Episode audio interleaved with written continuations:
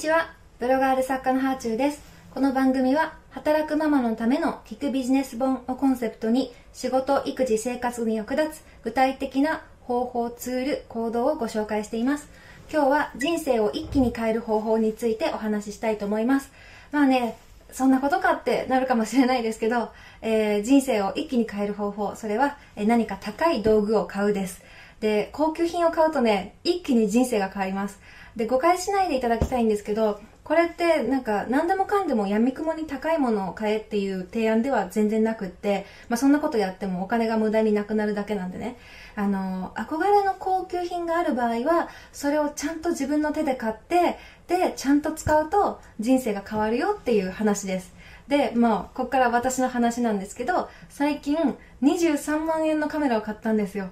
まあ、23万円ってね、ちょっとドキドキしちゃいますよね。で、まあ、カメラ自分で何回も買ったことがあるんですけど、ここ数年はもうカメラは一切使わずにスマホのもう画質がすごくいいのでスマホだけでいいじゃんって思ってたんですよ。でただとあるねカメラの存在を知ってそれがすごく気になり始めてえ使ってみたいないいなってなってから数週間ずっと買うかどうか悩んだんです。ね、まあ、欲しいっていうね、気持ちはしっかりあったんですけど、うん、23万円かってなると、23万円のカメラをまず使いこなせるのかなっていうのと、まあ私結構飽き性なので、飽きたらもうすぐ無駄になっちゃうなって、さすがにすぐ無駄にするには高すぎるぞって思ったりとかして、うん、飽きたらもったいないよなってずっと悩んでたんですね。ただやっぱそのカメラのことがずっと頭を離れずいろんな人のレビューを見尽くしてでレビューの中でも結構カメラの専門用語とか書いてあるから分かんないものも多いんですけどでもあなんかこういうスペックなんだみたいなことを頭の中に入れてであと商品名のハッシュタグを入れてそのカメラで撮った写真をずっと見ててで、なんかお友達にも私がそのカメラをいいなって思ったきっかけの記事とかを送って、え、これどう思うとか、なんか買おうと思ってんだけど、でもちょっと高いから悩んでんだよねみたいなこととかをいろいろ LINE しまくって、でね、そうやってね、もう何日も何日もそのカメラのことで悩んだり人に相談してるうちに、いやいやいやもう、あのー、これ買った方がいいんじゃないかなって思ったんですよね。でね、もう今カメラ付きのしかもカメラの画質がいいことで定評があるスマホを私2台持ってるんですよ。だから、もうそれで十分だよねっていう気持ちが私の中にはあったんですね。もうこれ以上何撮るの？私そんなに撮りたいものあったっけ？わざわざいいカメラ買って私何撮りたいんだろう？スマホで今十分撮れてるよね？不便ないよね？不便がないよねっていうのがやっぱり買おうかどうか迷う一番の理由でしたね。でも、まあ、やっぱり、うん、どうしても頭を離れないからこの悩み続ける毎日に終止符を打ちたいと思って23万円払ってついに買ったんですカメラを。そしたらねほんの数日数日っていうかもう半日カメラを触っただけでああなんかスマホのカメラとこのカメラ全然違うわってことが分かったんです。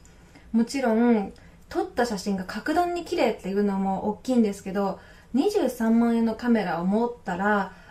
自分の生活習慣をこのカメラが変えてくれるわっていうふうに思ったんです。今まで不便は感じてなかったんですけど不便を感じない以上の満足を私は知らなかったんですよ。でもあの23万円のカメラを持ってみたらあなんか不便を感じないこととその上の世界を知るっていうのはまた別なんだなっていうふうに思いましたね。スマホのカメラはね確かに撮りたいものを見つけたらすぐに撮れるんですよ。便利だしね。機動性も速いし。で、だけど、これで満足してたけど、いいカメラを持つと、なんかこのカメラを使いたいなって思うんですよ。もうどうしてもこのカメラを使いたいからって言って、そのカメラを持って何か撮れないかなって、日常の中で撮れるものを考え始めるんですよね。で、これが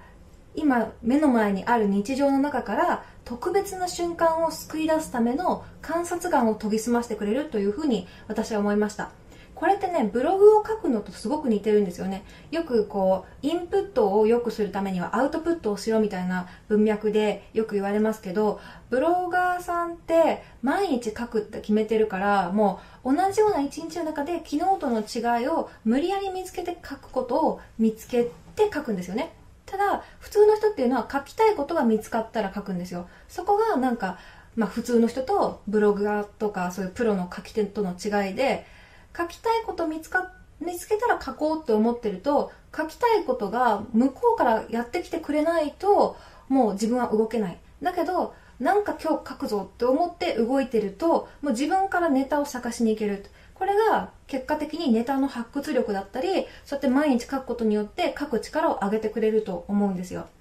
でね、あの、このカメラの話に戻ると、やっぱね、この、なんていうのかな、その、自分の生活習慣を変えてくれるだけのインパクトっていうのは自腹を切ったからこそ得られるものだと思うんですよね。これがもしね、なんかのプロモーションで、ハーチューさんこれ、あの、新しいカメラなんで使ってみてくださいって言ってもらったものだったり、誰かに買ってもらってたら、それほどありがたみがないんですよね。だから、まあ、最初は物珍しいな、いいなって思って、こう、使っていても、本気で触らないし、のめり込まないから、だんだん触らなくなると思うんですよ。もちろん、そういうね、いただいたものとか、なんか、そういう風にプロモーションきっかけで知って、で、人生を変えてくれたものっていうのもたくさんあるんですけど、でもやっぱりのめり込み具合、本気具合っていうのが、自分で買うと全然違うんですよ。この、もったいないから元を取らなくちゃっていうね、この底力はすごいなっていうふうに思います。身銭を切ってるとやっぱとことんしっかり使い込もうっていうふうに思うんですね。で、そうやってしっかり使うこと自体がさらなる学びに自分を導いてくれるし、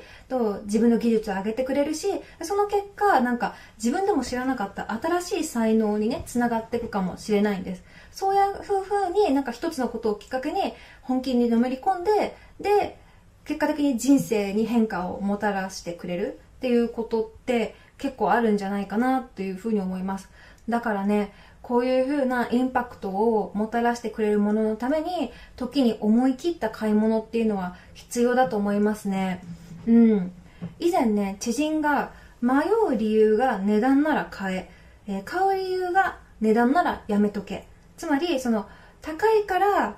やめようかなっていう時は買った方がいいし、安いから買おうかなって思った時は買わない方がいいっていう言葉を教えてくれたんですよ。でね、やっぱり買うとしっかりと身になる、元が取れるっていうふうに思います。だからもし値段でね、今これ聞いてくれてる人の中に値段で買おうかどうか躊躇しているものがあれば、思い切って買ってみると人生の新しい扉が開くかもしれません。私、買い物は人生をなんか一番簡単に変えてくれる手段だと思うんですよね。で、今までね、道具に凝って何回も私失敗してるんですよ。もう本当に親に申し訳ないっていうぐらい、たくさんのお金を使わせていて、まあ、今まで親にねだったこう思いつきで始めたスキーの道具だったりとか、あと、ものすごい高かったエレクトーンとか、もうそういうの全部無駄にしてきたけど、でもそういうのって全部失敗例で、今失敗例ばっかり頭の中でこう思い浮かべて喋ったけど、実は身になった経験っていうのもたくさんあるんですよね。ただ、その思い切った買い物をした時に、どっちかっていうと、なんか成功例より失敗例を思い浮かべちゃうことの方が人は多いんじゃないかなと思います。身になってるものもでもたくさんあるはずなんですよね。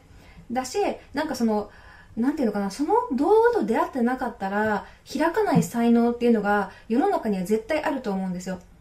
だから、なんか、まあ、そんなことはないかもしれないけど、私がこの23万円のカメラを買ったことをきっかけに、この34歳を機に、カメラマンになる可能性だって全然あるわけなんですよ。ね、こんな人生100年時代に、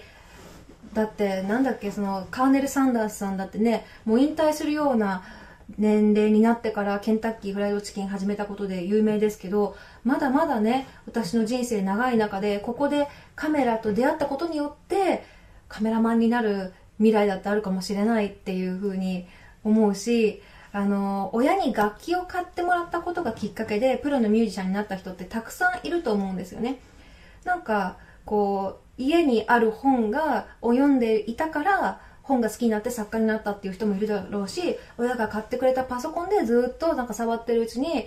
何かこう、ホームページとか作れるようになったっていう人もいると思うし、やっぱり道具と出会ったことによって開いた才能とかって絶対あると思うんですよ。だから道具との出会いは人を変える。で、つまりその道具との出会いのための買い物も人生を変えるっていうふうに思います。だからまあ買い物はね、失敗もするんですけど、人生を変えてくれる買い物もあるし、道具っていうのは人を成長させてくれて、で、時にまるで新しい体験を運んできてくれる。例えばですけど、スマートフォンなんかも人生を変えてくれる買い物の代表例かなというふうに思ってて、今もしガラケーを使ってる友達がいたら、え、絶対スマホにした方がいいよって、本当にもう世界が変わるから、人生変わるからってみんな勧めると思うんですよね。多分、まあ、スマホって言うとすごく分かりやすいと思うんですけど、きっとこの世の中に私たちの知らないジャンルでもうそこに詳しい人が見ればもうこれを使ったら本当に人生変わるからっていうものがたくさんあると思うんですよ。買い物っていうのはそういうものに出会う手段なんですよね。人生変わるものが世の中にたくさん溢れていて私たちがまだ出会ってないだけのものがたくさんあるんだと思います。だから、まあ、そういうものに出会うにはやっぱたまに失敗もするけどいろいろ手を出して自分に合うかどうかをもう他でもない自分自身が確かめなくちゃいけないのかなというふうに思います。今日の放送が、まあ、何かを買おうかどうか迷ってる人の背中を押してでその人が結果的に人生変わったなっていう体験ができたらいいなというふうに思ってます。ではではまた。